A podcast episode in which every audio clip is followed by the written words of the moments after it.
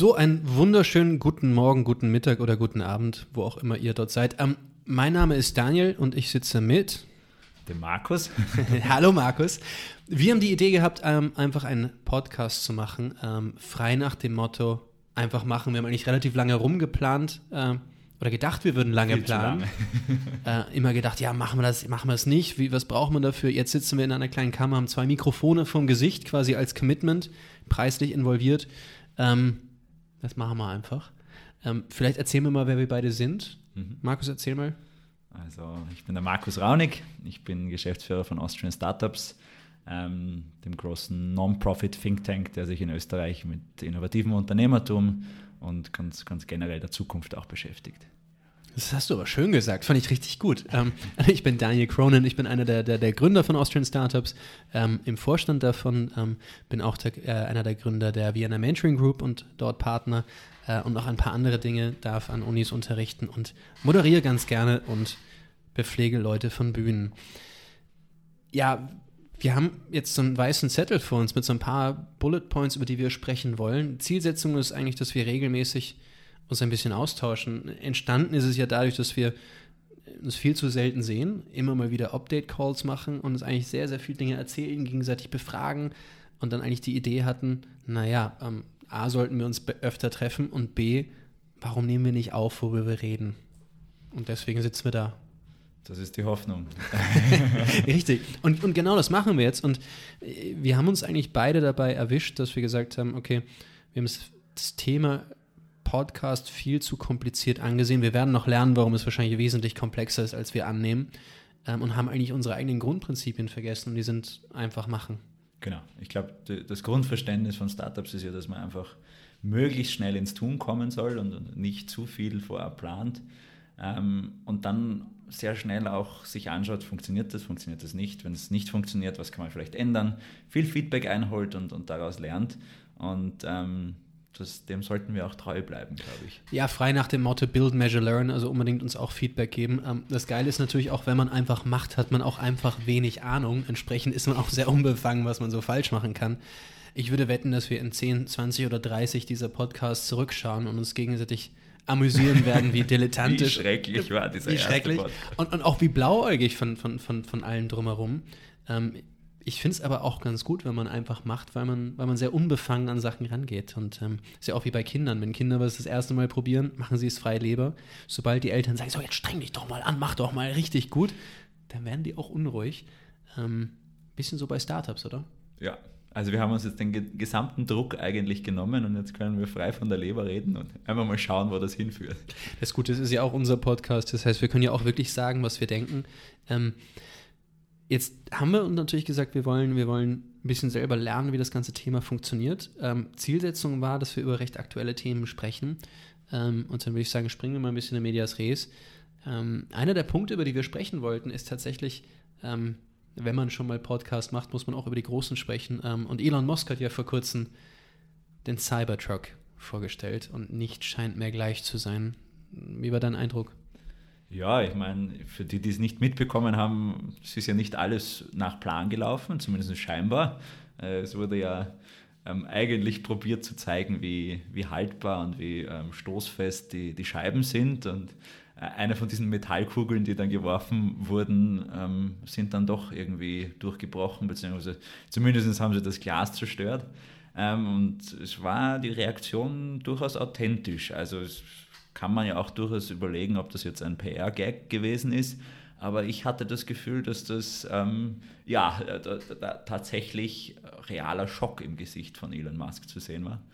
Und ähm, das hat jedenfalls Wellen geschlagen. Man könnte auch meinen, dass das Auto per se schon genug Wellen geschlagen hat, weil das Design ist ja jetzt auch nicht ganz normal.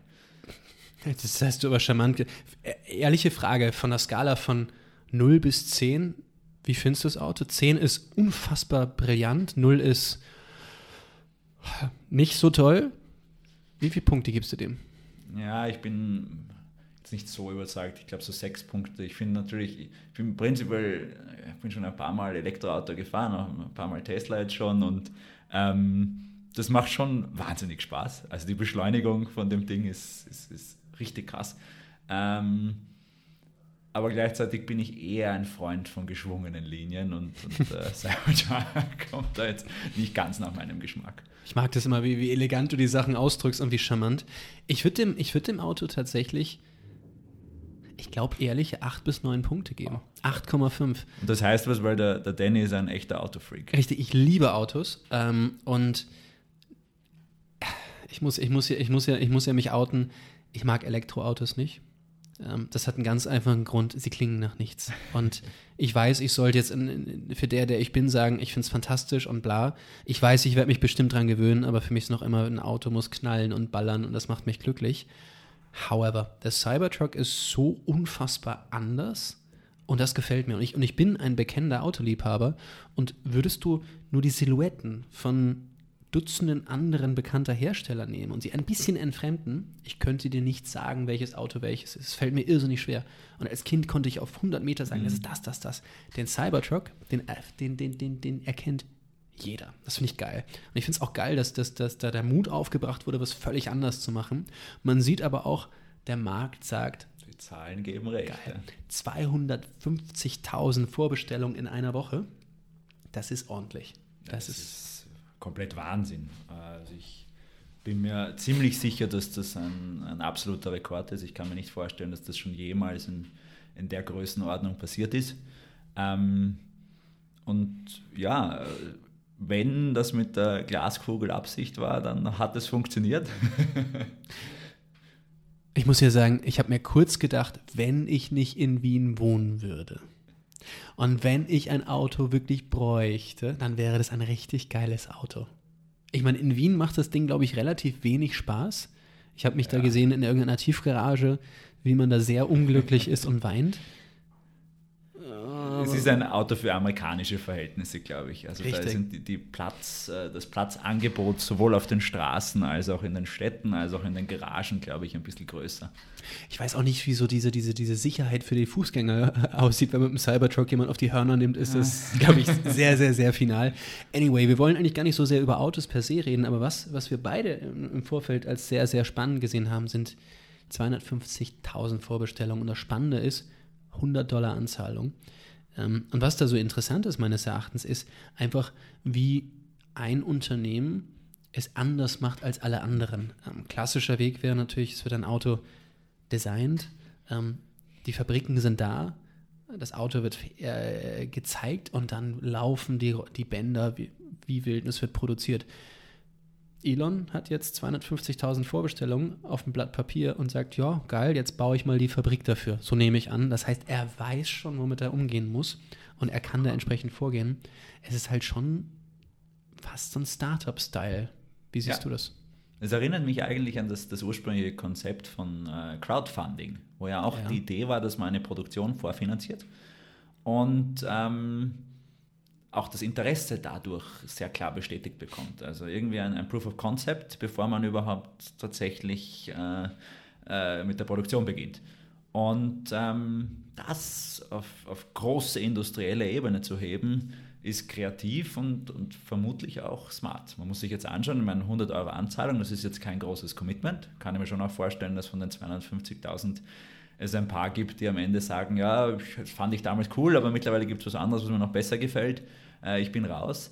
Aber gleichzeitig sind das 250.000 Leute, die ein prinzipielles Interesse daran zeigen und die sich vorstellen können, dass sie das, das am Ende auch kaufen. Und das ist sehr, sehr wertvoll. Denke ich auch. Und man kauft sich ja auch in das ganze Tesla-Ökosystem ein. Das heißt, man ist plötzlich dort drin äh, und auch Teil eines Produktes. Und ich muss sagen, ich bin nicht der größte Tesla-Fan. Wie gesagt, äh, ich liebe Autos aus den 70ern und 80ern, die knallen und ballern aber mich begeistert es, dass es natürlich auch ein Auto ist, das nicht, wenn es ausgeliefert wird, fertig ist und ab dem Tag veraltet, sondern regelmäßige Updates over the air und bla bla bla. Und mich als, als gestandener Europäer, ich bin ja halb Ire, halb Deutscher und wohne in Österreich seit, seit, mein Gott, über 20 Jahren, da schaut man eigentlich ein bisschen auf die Automobilindustrie und man hat das Gefühl, die sind ein Dornröschenschlaf und die glauben noch immer, es geht darum, Autos zu verkaufen und ab dem Moment ist erledigt. Ähm, und ich bleibe dann bei, mit einem Produkt, das die nächsten vier, fünf, sechs Jahre so ist, wie es ist, bei 30% Wertverlust in Jahr 1. Puh. Ja, ich glaube, das das spiegelt halt etwas wider, was generell, glaube ich, ein Problem unserer Industrie in Europa ist, ähm, dass Veränderung sehr selten von innen kommt. Ganz, und das ist gar nicht, weil die, die Firmenbosse das ja nicht wollen würden oder ähnliches, aber da geht es eigentlich halt auch um die Strukturen, die Kulturen, die in den Unternehmen gewachsen sind. Das sind ja lebendige ähm, Organismen und da kann man nicht einfach sagen, okay, jetzt sind wir innovativ, jetzt machen wir was ganz anderes. Die ganze Architektur des Unternehmens ist ja auf eine gewisse Produktionsweise ausgerichtet. Ähm, die ganze Kompetenz der Mitarbeiter ist in eine Richtung gegangen. Das würde mit äh, so viel Schmerzen auch verbunden sein, so etwas zu verändern, dass es ungemein schwer ist. Und, und genau deshalb braucht es ja auch oft diese Innovation von außen. Und da müssen wir uns in Europa sicher auch an der Nase nehmen und, und das auch mehr ermöglichen. Du sagst ja gerade ein paar spannende Dinge. Ähm, stimmt, ich sehe es genauso und ich denke, ich denke, Kultur ist ein Riesenthema dort. Und das Interessante ist natürlich, Großkonzerne sind ja nicht doof. Die, das ist ja nicht so, dass sie etwas nicht, nicht, nicht, nicht verstehen. Aber die Unternehmen sind natürlich darauf optimiert worden, zu optimieren. Sie sind auf KPIs basierend. Sie sind sehr, sehr gut, das, was funktioniert. Unglaublich effizient. Genau, unglaublich effizient zu machen. Und sind auch innovativ, aber eben nur inkrementell. Das heißt, Stück für Stück, sie werden immer ein Stückchen besser. In so einem Umfeld entsteht aber wahrscheinlich niemals ein Cybertruck, sondern einfach nur die achte Baureihe von einem Auto. Das relativ gutes Auto könnte man jetzt durch Drucker, Kugelschreiber oder was weiß ich ersetzen.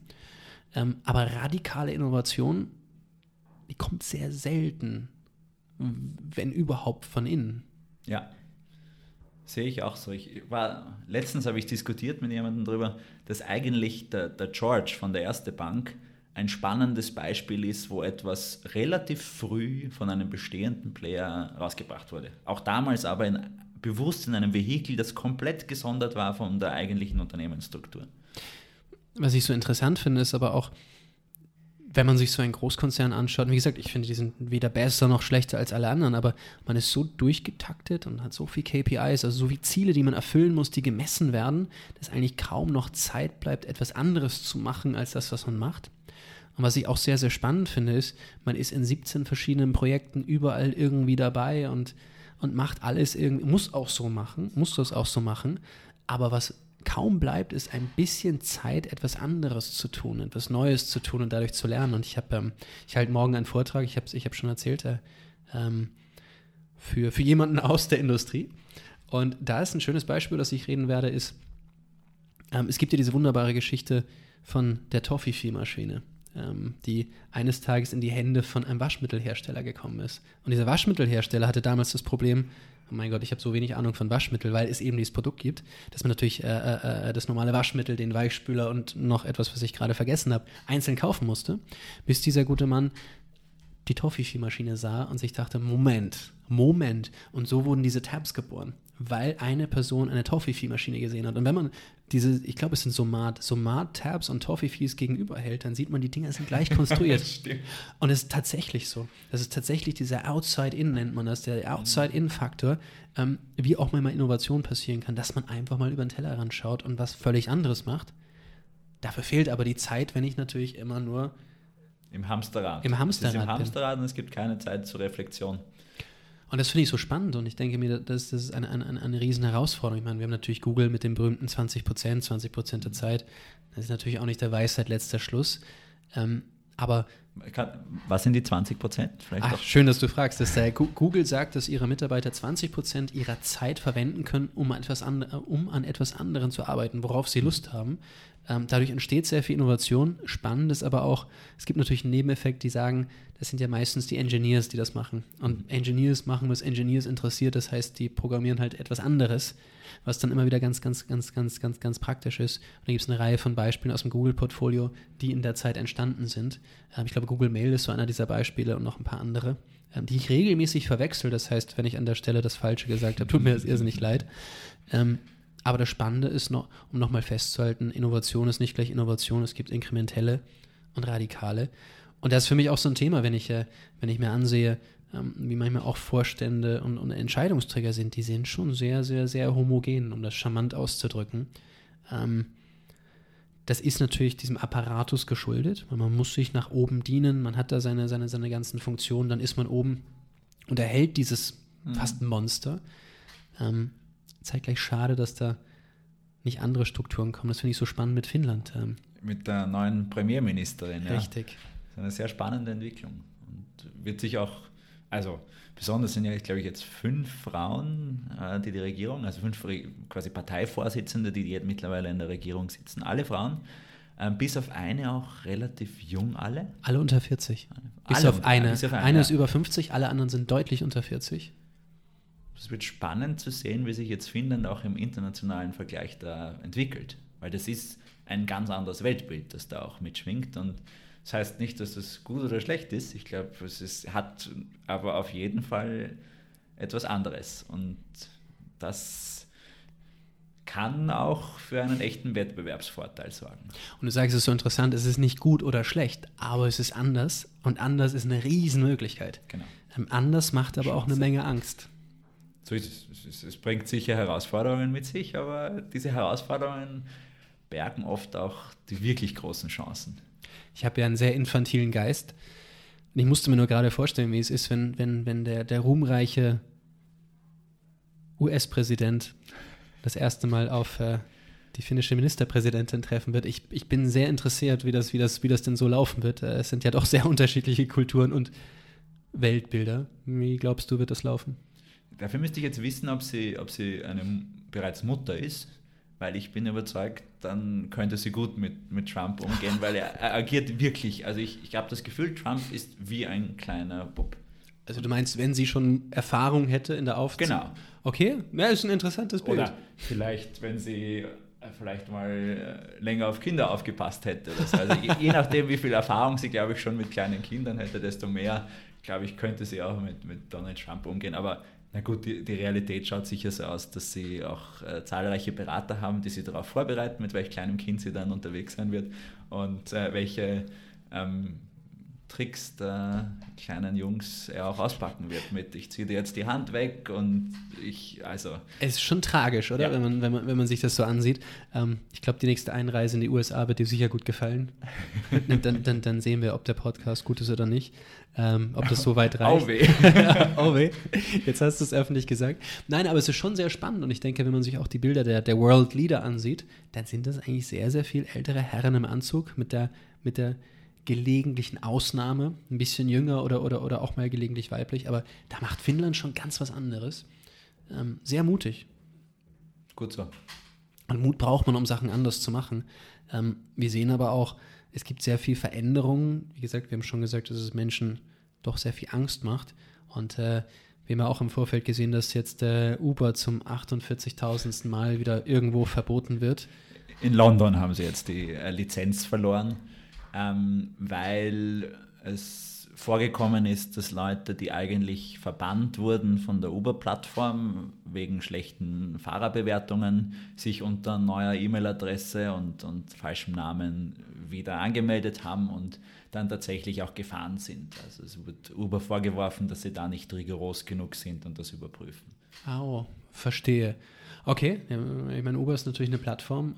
Du hast, du hast da auch einen ganz wunderschönen Artikel gefunden, den du mir gezeigt hast. Und äh, wenn das Schriftbild nicht anders wäre, hätte der Text von heute stammen können. Der Text ist aber von 1907. Erzähl mal, worum es da geht. Ja, 1907 wurde in London der Taxameter eingeführt. Damals eine große technologische Neuerung. Und auch damals sind die Taxifahrer gegen den Taxameter auf die Straße gegangen, weil sie Angst hatten, dass dadurch ein Price-Dumping äh, entstehen würde und dass sie halt viele ihrer Privilegien verloren haben oder verloren. Damals haben sie geglaubt, sie würden sie verlieren. Äh, heute, glaube ich, protestieren sie, wenn überhaupt, für den Taxameter und, und gegen das Preismodell von Uber was aber genauso wie der Taxameter damals wahrscheinlich Sinn gemacht hat, weil Taxifahrer vielleicht einfach frei nach Mut und Laune dann halt mal 200 Pfund oder damals war es wahrscheinlich weniger, aber horrende Preise verlangt hat. Und äh, heutzutage es aber sicher Sinn macht, dass man die Preise auch je nach ähm, Nachfrage und je nach ähm, Verkehr staffelt. Und, und, und das ist auch, also ich, ich liebe Uber deshalb, weil ich im Vorhinein sehe, wie viel mich diese Fahrt kosten wird und es auch viel unkomplizierter ist, eine Fahrt zu bestellen. Das man hat auch nicht das Gefühl, dass die mit, mit, mit einem im Kreis fahren und weiß der Teufel, was sonst noch sehr populär ja ist, wenn man das Interessante ist aber, Uber schafft, und Uber hat natürlich auch viele Gegner. Natürlich, klar, es gibt Leute, die dadurch, dadurch weniger verdienen, das ist, das ist ganz klar. Es gibt Innungen, die sagen, die nehmen uns die Existenz. Das muss man immer von beiden Seiten betrachten. Aber eins ist schon interessant: Uber schafft Transparenz, Uber schafft Kostenwahrheit, Uber schafft Convenience. Ähm, und das Interessante ist, jetzt können wir in diese Diskussion in drei Richtungen abbiegen. Ich würde aber gerne in eine Richtung abbiegen. Ähm, ist nicht mehr das allerneueste Thema, aber dennoch ein Thema, das uns beide, glaube ich, immer mal wieder zum bisschen Schmunzeln und ein bisschen kritisch Denken anregt. Und das ist, in Österreich gab es sehr viel Wellen über die besagte Lehrer-App, ähm, wo es ja darum ging, dass äh, Schüler Lehrer bewerten können, die, also diesmal einmal umgekehrt, mit dem Ergebnis, dass die Lehrerschaft vehement und eigentlich geschlossen dagegen vorgegangen ist. Gesagt haben, wir, wir wollen das nicht. Ach, wie, es, es, deckt sich mit dem Eindruck, den ich von der Lehrergewerkschaft über die letzten Jahre auch gewonnen habe. Also der wäre? Nein, ich glaube, das ist schon ein, eine, eine Gruppe, die sich sehr stark gegen Veränderung stellt. Wir probieren ja schon lange das Thema Entrepreneurship Education mehr in den Lehrplan zu bringen. Wir probieren äh, auch, auch dafür zu sorgen, dass möglichst viele Kinder in Österreich programmieren lernen, weil wir glauben, wenn wir 50 Prozent unserer Zeit vor dem Computer verbringen, dann macht es auch Sinn zu verstehen, was da drinnen eigentlich passiert. Heißt nicht, dass jeder Programmierer werden muss, aber es ist ein Grundverständnis der, der Technologie, die, die alles derzeit betrifft, macht schon Sinn. Und da sehen wir, dass sehr wenig Bereitschaft auch da ist, ähm, sich zu verändern. Und da, da, spreche ich jetzt spezifisch von der Gewerkschaft. Ich spreche ja gar nicht von, von den Lehrern selbst, weil da gibt es viele, die das eigentlich so sehen wie ich und, und die, glaube ich, sehr proaktiv, auch eigenständig einfach schon äh, etwas tun. Aber die Standesvertretung, die es da gibt, so wie in sehr vielen Bereichen, ähm, wehrt sich gegen jegliche Änderungen. Und ich finde ja persönlich als Außenstehender, ähm, wenn sich jemand gegen transparent wehrt, dann hat diese Person meistens auch einen Grund dafür, dass man sich gegen Transparenz wehrt, ohne jemandem was unterstellen zu wollen. Ähm, es gibt natürlich großartige Lehrer und Lehrerinnen. Und es gibt natürlich, ich glaube, es ist einer der härtesten Berufe, die man sich so vorstellen kann, weil ich glaube, sehr undankbar. Ich glaube, sehr frustrierend auch. Aber auch unglaublich wichtig. Ein unglaublich guter Lehrer wichtig. ist für, also ich glaube, meinen besten Lehrern bin ich so dankbar wie nur wenigen Menschen da draußen. Das Interessante ist aber, wenn man zurückdenkt, ich weiß nicht, wie es bei dir war, aber ich bin, ich war immer an verschiedenen Schulen, weil viel umgezogen. Ich war kein Musterschüler, ich war ein mäßiger Schüler. Ähm, ich glaube, ich könnte meine guten Lehrer an einer Hand, wenn überhaupt, abzählen, die wirklich was Gutes bei mir hinterlassen haben. Die, die aber viel kaputt gemacht haben an Themen. Man nicht einfach so, die, die, die Themen ruinieren sehr viele. Ähm, deswegen ist ein bisschen Transparenz, glaube ich, gar nicht gar nicht schlecht. Es gibt ja auch einen blöden Witz, warum wirst du Lehrer? Was ist deine Motivation? Und die Antwort ist Juli, August, September. Ähm, ich glaube, da gibt es auch viele, die tatsächlich so sind. Aber wie gesagt, auch andere, die mit Leidenschaft dahinter sind. Ja, natürlich schaden, glaube ich, die, die das aus den falschen Motiven machen, natürlich denen, die auch wirklich etwas bewirken wollen. Und bei mir war das auch so, ich hatte eine Lehrerin, die war ein Tyrann. Also die hat über Generationen hinweg Kinder wirklich auf einer psychischen Ebene gemobbt.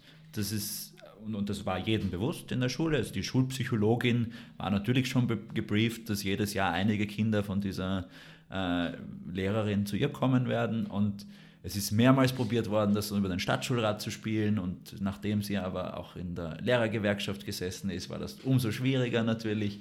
Und ähm, es war unglaublich, wie viel systemischer Schutz gegeben war, wo man wirklich, wirklich Schwierigkeiten hatte, obwohl es so klar war, dass das eigentlich nicht okay ist, dass man es total schwierig hatte, in irgendeiner Form was zu bewegen. Und das ist dann halt kontinuierlich mit jedem Mal, wo das dann wieder eskaliert wurde zum, zum Stadtschulrat, gab es dann einen Schritt weiter und es gab dann schon wirklich ausgetragene Konflikte. Irgendwann hat sie dann Klassennummer für ein Jahr gehabt und irgendwann aber, die ist bis zum Ende ihrer Laufbahn geblieben. Das ist aber auch hart, wenn man, wenn man das so bedenkt, in allen anderen Berufen wenn man sich so aufführen würde, wäre man schon, schon längst weg. Ich verstehe, ich verstehe die ganze Aufreihung eigentlich kaum, weil ich habe ja, hab ja eingangs gesagt, dass ich auch in einigen Unis unterrichten darf. Und da ist es ganz normal, dass die Studenten mich und alle anderen Lektoren und Lektorinnen bewerten. Und für mich ist es das Wichtigste überhaupt, weil ich bin einfach sehr neugierig zu lesen, was kommt an, was kommt vielleicht nicht so an. Und wenn danach alle sagen, war alles super, ähm, freue ich mich sehr. Wenn aber irgendetwas nicht passt, dann, dann bin ich auch neugierig zu lesen, was dort ist. Würden die unisono sagen, ich bin ein schlechter Vortragender? Ja gut, ist das auch ein Feedback. Ähm, das muss man auch lernen. Und ich finde, ähm, und man sieht es ja auch immer wieder an vielen Beispielen, dass diese Transparenz am Anfang einfach auch wehtun kann für viele. Aber am Ende des Tages ist es auch ein bisschen bereinigend, weil ganz ehrlich, wir sehen es, wir sehen es egal wo, ob das nun Google ist oder, oder, oder YouTube oder wo auch immer. Irgendwann sind die Guten die Guten und die nicht so Guten die nicht so Guten. Aber es, es, es führt dazu, dass sich Leute verbessern. Hm. Ja, also ich glaube, wie du richtig sagst, es, es tut weh oder es kann wehtun und es, es, es kann natürlich auch missbraucht werden. Das darf man jetzt, glaube ich, nicht unter den Tisch kehren. Wir sehen, können auch jetzt sehen, wenn wir uns Amazon-Reviews anschauen, wie die auch wirklich mittlerweile auf einem sehr professionellen Level gefaked werden, um einfach ein, ein falsches Bild abzugeben. Und natürlich besteht auch die Gefahr, dass sich dann Schülergruppen zusammentun, die einfach nur destruktiv handeln wollen, um auch sehr gute Lehrer ähm, ja, über diese Art und Weise in irgendeiner Form unter Druck zu bringen. Gleichzeitig muss man sich solchen Dingen auch stellen, weil ich glaube, dann werden auch andere Schüler in die Bresche springen und sagen, hey, das stimmt so nicht. Und zumindest hat man dann ein, ein Mittel, mit dem man einen Dialog starten kann, weil der wird derzeit einfach nicht gestartet. Das sehe ich ganz genauso. Und ich glaube, es wird sich dann auch irgendwann nivellieren. Es ist nur eine Frage der Zeit. Und sehe ich auch so. Ich denke, kein Lehrer wird gekündigt werden, weil er oder sie im Jahr 1 schlechte Bewertung hat. Wenn in Jahr 5 noch immer der, der fünfte Jahrgang einem schlechte Bewertung gibt, dann liegt es wahrscheinlich an einem selber. Ähm, weil so systematisch kann man nur sehr selten gemobbt genau. werden von Jahrgang für Jahrgang. Stimmt, Bewertungen können aber auch gefaked werden. Ähm, ich habe tatsächlich äh, vor zwei, drei Wochen den mutigen Schritt gewagt, endlich ein neues Bett zu bestellen. Ich habe ewig dafür gebraucht. Warum? weil ich tatsächlich äh, nach Matratzen gesucht habe und Matratzenreviews gelesen habe und dabei dann irgendwann drauf gekommen sind, bin, Moment, die meisten Reviews sind sowas von dermaßen gefälscht, dass es unfassbar ist. Stiftung Warentest gibt ein sehr gut, auf Amazon sind viereinhalb Sterne und die Top 20 Kommentare sind, um Gottes Willen, ich habe solche Rückenschmerzen. Und als Konsument ist man nur irritiert. Nächste Woche kommt das Bett und die Matratze. Ich bin gespannt, was ich berichten kann. Ich hoffe, dass wir uns da gut entschieden haben. Aber gut, tatsächlich habe ich dann aber auch über verschiedenste Kanäle es gemacht, wie man das halt so macht. Man erkundigt sich. Und so würde man auch bei Lehrern machen. Bei Uber haben wir gesagt, okay, es gibt also drei, drei Sachen, die wir uns angesehen haben, was, was so spannend ist bei diesen neuen Technologien. Das ist Transparenz, das ist Kostenwahrheit und Convenience. Ähm, ich glaube, Kostenwahrheit ist wahrscheinlich relativ schnell erklärt. Ähm, das ist das Schöne an Uber, es gibt da einfach keine Wucherpreise. Es gibt nicht eine kurze Strecke, die plötzlich ein Vermögen kostet, weil jemand halt einfach denkt, das wäre jetzt okay, und es ist auch meines Erachtens schon ein Angebot auf der Seite der, der Fahrenden, also der, der Uber-Drivers, ähm, weil die auch ganz klar sehen, wenn ich jetzt fahre, kriege ich folgende Preise. Also da ist dann auch, auch klar transparent und klar eine gewisse Kostenwahrheit drin. Es gibt derzeit zu wenige, die fahren und deshalb schaffen wir Anreize, damit sich auch, auch mehr auf die Straße bewegen und, und, und mehr Möglichkeiten geschaffen werden. Und ähm, ich glaube, das ist ein, ein sehr positiver Schritt, wo natürlich ein, ein, ein, Verbesserungsbedarf ist und der besteht meines Erachtens nicht nur bei Uber, sondern generell äh, wird das eine ökonomische Zukunft darstellen, die wir in irgendeiner Form auch im Sozialstaat abbilden müssen. Es wird viel mehr zu Angestellten oder nicht angestellten Verhältnissen kommen, wo eine unglaubliche Flexibilität gegeben ist, wo man hin und her springt zwischen verschiedenen Jobs, das ist aber durchaus auch gewollt von der neuen Generation. Also wenn man mit, mit jungen Leuten heute spricht, ist dieses klassische Bild von, ich will unbedingt einen 9-to-5-Job, wo ich äh, jeden Tag das Gleiche mache und, und halt eine Rolle habe und ähm, dann über Jahrzehnte im gleichen Unternehmen bin, das wird es nicht mehr spielen, rein ökonomisch nicht. Und das wird meines Erachtens auch von der Generation Nummer deutlich weniger nachgefragt. Und da, glaube ich, müssen sich halt unsere sozialen Auffangnetze müssen sich anpassen. Also so wie wir halt derzeit Sozialversicherung und diverse Benefits, die wir haben, alles auf dem Anstellungsverhältnis aufbauen, müssen wir das öffnen. Und das, auch das wird eine, eine sehr spannende und, und durchaus auch schmerzhafte Entwicklung sein. Also jetzt eine spannende Sichtweise. Das heißt, du sagst, okay, durch die Transparenz auch wird es zwangsläufig mittel- bis, bis langfristig auch dazu führen, dass wir transparentere Sozialsysteme haben, dass, dass, dass, dass wir Veränderungen der Sozialabgaben haben müssen, weil einfach auch sehr klar ist, wer wann, wo, wie viel verdient, wie damit auskommt. Ich glaube, Schwarzarbeit wird natürlich auch massiv reduziert. Das typische, ich mache den Taxameter ja. mal eben aus und machen wir schon, passt schon. Ähm, verstehe ich das so richtig? Also ich glaube, wo du vollkommen recht hast, durch die, diese, diese, Transparenz, die wir mittlerweile schaffen können durch das Internet und durch die Digitalisierung, ähm, die schafft ganz neue Chancen auch. Und ich glaube, ein, ein Grund, warum wir früher so klar auf Anstellungsverhältnisse auch gebaut haben, ist, dass es diese Transparenz nicht gab. Also das, eine klassische Marktbeziehung, das ist kompliziert. Da muss man sich kennenlernen, man muss sich vertrauen, man muss dem Markt vertrauen. Das, das war etwas, was schwierig war und sehr oft war es am einfachsten, wenn man Leute angestellt hat. Weil so konnte man einen Raum schaffen, wo dieses Vertrauen gegeben war und ähm, in einem geregelten Werk. Und das wurde, glaube ich, auch von den Leuten damals sehr stark äh, nachgefragt. Und ich glaube, heute ist es so, dass eigentlich die Transparenz viel mehr ermöglichen würde wie bei Uber, dass man sagt, Job to be done ist, Person kommt von A nach B. Und wen da draußen gibt es, der das übernehmen könnte? Und je nachdem, wie sich halt gerade das Angebot und die Nachfrage entwickeln, gibt es dafür einen gewissen Preis. Und jemand, der vielleicht gerade Zeit hat und vielleicht gerade das Geld äh, gebrauchen kann, der, der übernimmt diesen Job. Und diese Flexibilität schaffen wir durch die Digitalisierung und das war natürlich vor 10, 20 Jahren noch nicht möglich. An dieser Stelle sind natürlich die Innungen am Raunzen und sind hochgradig unglücklich, weil natürlich äh, braucht man da Befähigung und weiß der Geier was. Was natürlich auch wieder Digitalisierung auch ein bisschen abschafft. Ich brauche einfach viele Dinge nicht mehr. Ich bin heute mit dem Uber gefahren naja, der hat halt die perfekte Route. Ich bin irritiert, denke mir, wie fährt denn der? Ich habe ihn auch gefragt, weil ich kannte die Route nicht. Ähm, aber klar, der Algorithmus sagt, das ist der schnellste Weg. Es war auch der schnellste Weg. Ähm, der muss natürlich nicht mehr den Streckenplan in- und auswendig kennen. Ähm, aber du sprichst noch ein Thema an, wo ich noch ganz kurz nur, nur es ansprechen muss. Ich bin jetzt seit fast zehn Jahren selbstständig und du sagst natürlich, ja, Sozialversicherung und bla bla bla. Das ist natürlich auch ein riesengroßes Drama für Selbstverständ äh, äh, äh, Selbstständige. Und wir haben im Vorfeld gesagt, wollen wir dann zum Beispiel auch irgendwelche Moonshots formulieren oder nicht? Und eigentlich haben wir gesagt, naja, wissen wir noch nicht.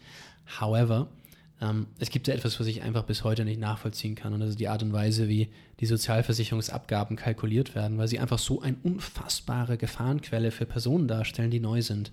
Dabei geht es mir gar nicht um die Höhe der Sozialversicherungsabgaben, sondern die Art und Weise, wie. Ähm, ich habe vor Jahren einmal, da war ich in Irland und habe meine Familie besucht und habe probiert, einem irischen Taxifahrer zu erklären, wie das funktioniert.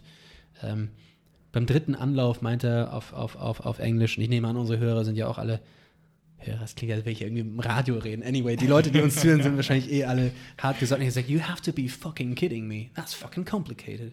Ich hatte letztens genau die gleiche, äh, genau die gleiche Konversation mit einem Französ, mit dem, äh, ich glaube, du hast ihn eh auch kennengelernt im Rahmen des Circle 17 Hackathons, ähm, der, unser französischer Freund. Jo, der super. Ja. Genau das gleiche gefragt und hat's, und keiner ja. von uns, ja. musst dir vorstellen, ein Tisch voller Leute, die sehr viel mit Selbstständigkeit in Kontakt sind, keiner konnte ihm das so erklären, dass es verständlich war. Und das ist natürlich ein Problem. Und bei mir ist es so, ich habe ähm, hab BWL studiert. Ähm, ich bin seit, wie gesagt, zehn Jahren selbstständig. Ich arbeite seit zehn Jahren mit und für Startups. Ähm, so richtig erklären kann ich es auch noch nicht jedem. Und mein Steuerberater erklärt mir das dann und ich, ich habe es jetzt verstanden, wie es grundsätzlich funktioniert.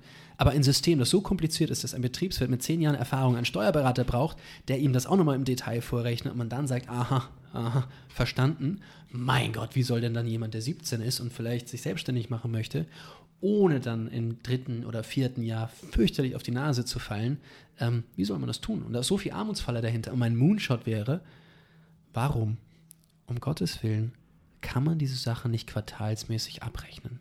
Das wäre so einfach. Das wäre mein, ich bin kein Steuerberater, ich habe keine Ahnung von dem System, aber mein Wunsch wäre, ich arbeite Januar, Februar, März. Und ich habe dann Zeit bis von mir aus Ende des nächsten Quartals, um zu sagen, was ich verdient habe und was ich ausgegeben habe.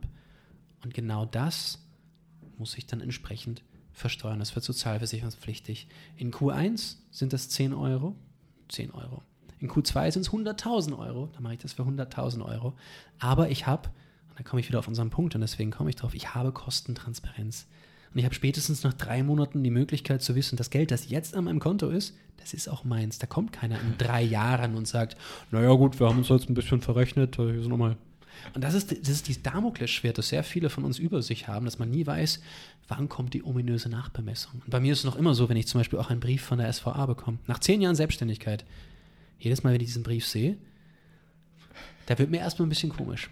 Und dann mache ich den auf und obwohl ich mittlerweile auf die Nachkommastelle weiß, welche Zahl drinstehen wird, welchen tollen Steuerberater habe, trotzdem ist mir schlecht, wenn ich das Ding aufmache. Und dann steht da diese Zahl und jedes Mal denke ich für die ersten zwei Minuten, ich schlafe unter einer Brücke. Dann weiß ich, nein, nein, ist alles gut, ich habe die Rücklagen. Aber oh mein Gott, Gott sei Dank muss ich an der Stelle aber auch sagen, verdiene ich ausreichend genug, dass ich tatsächlich 50 Prozent meines Geldes auf die Seite legen kann. Und sagen kann, ich weiß, dieses Geld, das wird irgendwann angefasst von jemandem in drei Jahren. Wenn ich das nicht tun würde, ich wüsste nicht, wie ich es tun soll. Und das ist, das ist, jetzt bin ich ein bisschen, äh, wie soll ich sagen, in, in, eine andere Richtung gegangen. Aber wenn wir noch immer dieses Digitalisierungsthema uns anschauen, dann haben wir noch immer gesagt, Transparenz und Kostenwahrheit. Und haben wir noch einen weiteren Punkt genannt, und das ist Convenience. Und ich glaube, Convenience ist einer der größten Treiber. Und da würde ich mir auch vorstellen, man stelle sich vor, es gäbe eine App, mit der ich meine Rechnung, Eingangsrechnung und Ausgangsrechnung einscanne. Bub, und auf wundersame Art und Weise habe ich da mein Abgabenkonto und das sagt, willst du wirklich so und so viel überweisen? Ich sage, ja. Boom, und weg ist es. Eine Menge Steuerberater werden sagen, um Gottes Willen, das geht doch nicht. Doch, doch, das wäre richtig fein. Und die mir auch noch mit einem klugen Algorithmus sagen, ah, du, die letzten zweieinhalb Monate waren gar nicht schlecht, bereite dich schon mal darauf vor. Das wäre, bitte mach das da draußen. Und da ist unser Moonshot. Richtig, und da haben wir unseren Moonshot. Wie man so schön auf Englisch sagt, how hard can it be? Wahrscheinlich sehr, aber es wäre toll. Thema Convenience wollten wir noch kurz anschneiden. Mal, wir sehen es tatsächlich, ob das nun Uber ist, ob das dieser Moonshot ist, egal was. Einer der ganz großen Treiber ist Convenience. Menschen machen Dinge anders, nicht weil man ihnen sagt, das ist besser tut das, sondern schlichtweg, weil sie für sich selber erkennen, das ist ein Vorteil. Ja, wir haben, glaube ich, auch alle einen, einen inneren Schweinehund, der uns davon abhält, neue Dinge auszuprobieren. Außer sie sind unfassbar einfach. Und das ist halt, ich glaube, der, der, große Pionier oder der, der King of Convenience, der Komfort wirklich zum, zum obersten Ziel auch gemacht. Und das war Amazon. Das war ganz klar, wo das muss so einfach wie möglich sein, dass du dieses Buch jetzt bestellst. Und wir haben natürlich die größte Auswahl.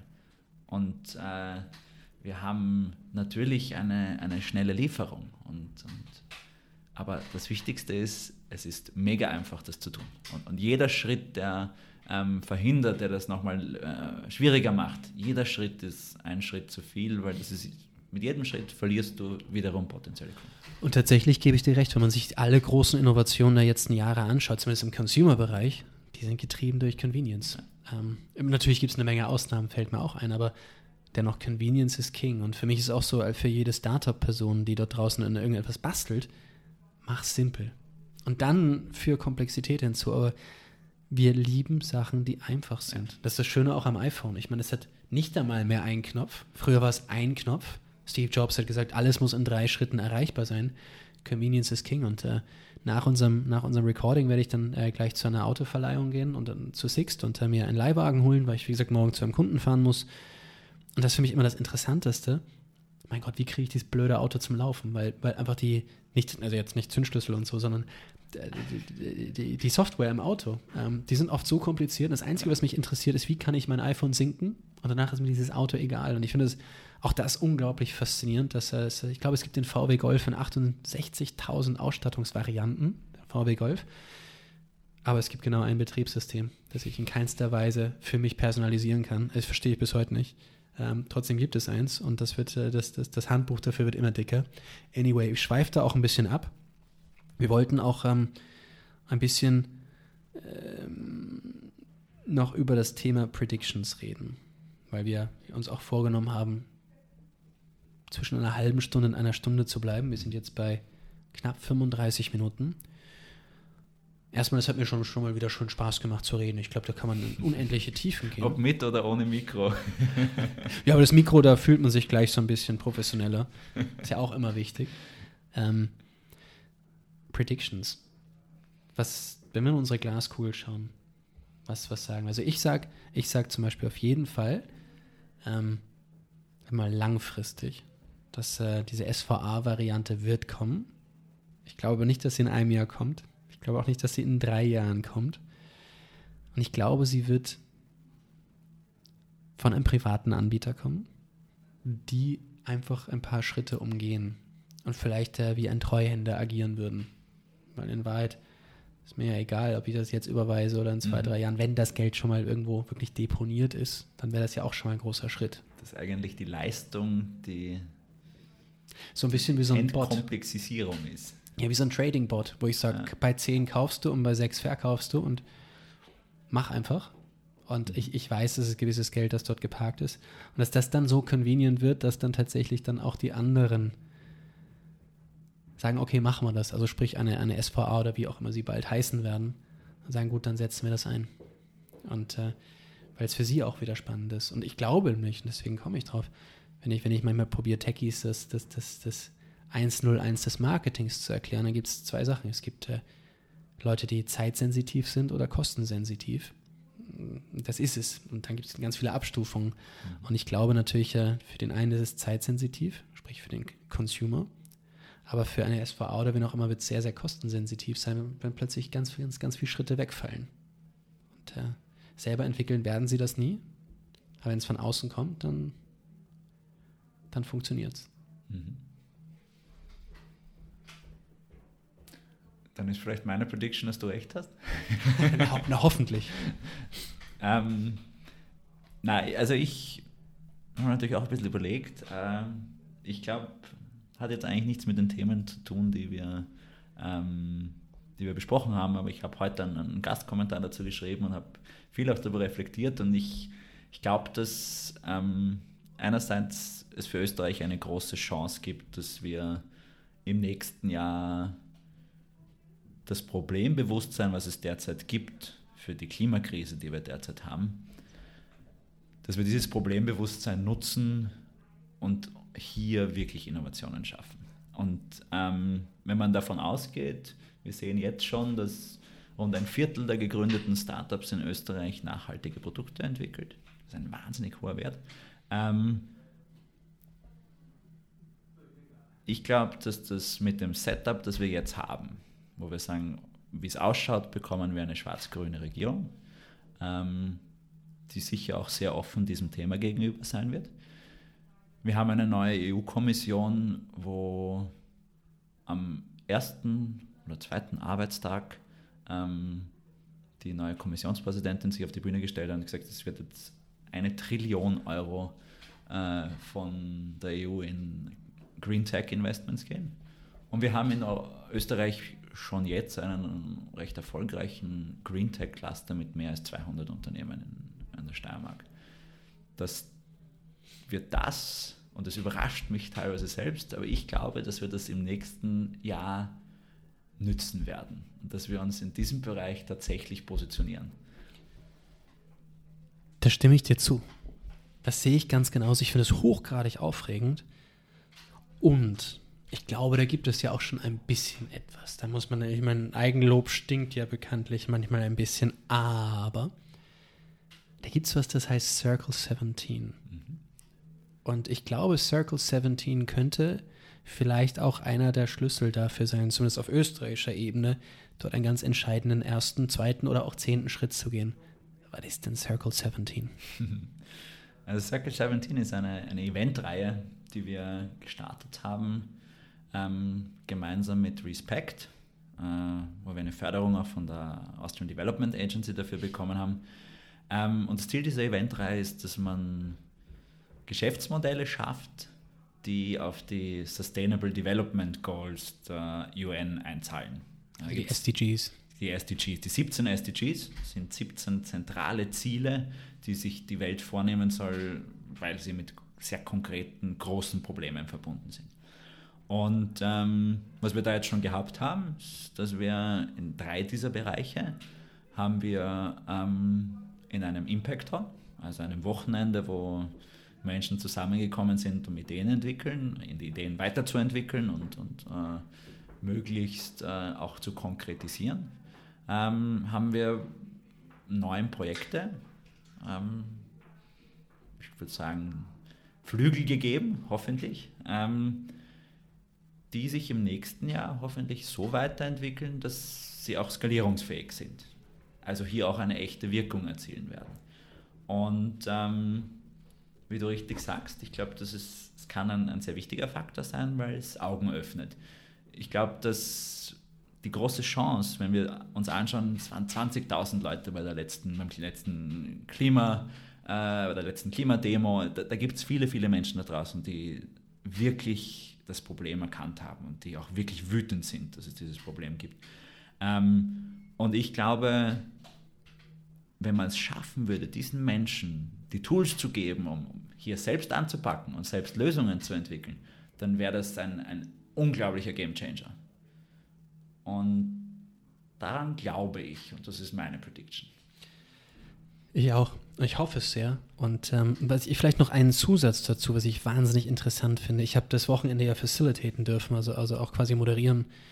Und was mich sehr neugierig gemacht hat, war, wie quasi unsere Welt, die Austrian Startups, die Unternehmerwelt, ein bisschen auch auf, auch, auch auf die Sustainability-Welt trifft und wie zwei unterschiedliche Silos, wenn ich so sagen darf, unterschiedliche Bubbles aufeinandertreffen mit einer gewissen Schnittmenge und über das Wochenende lernen, Moment, Moment, wir haben ja sehr viele Gemeinsamkeiten, machen Sachen grundsätzlich, grundsätzlich gleich, gewisse Sachen etwas anders, gewisse Dinge nennen wir anders, aber wenn wir es zusammentun, können wir sehr, sehr viel mehr bewirken. Und ich glaube, das wahnsinnig Wichtige war für mich, das fand ich sehr interessant, ähm, auch vielleicht ein bisschen was Kritisches. Mir fällt halt oft auf, dass viele Leute gerade in den Bereichen, und man darf hier nie generalisieren, aber, das ist immer so das Magische, man darf nicht aber, viele Leute sind so getrieben durch eine intrinsische Motivation, was auch gut ist, dass sie bereit sind, für sehr, sehr, sehr wenig, sehr, sehr, sehr hart zu arbeiten, was nichts Schlechtes ist. Ich meine nicht, dass man jemals durch Geld motiviert sein sollte. Das ist keiner von uns.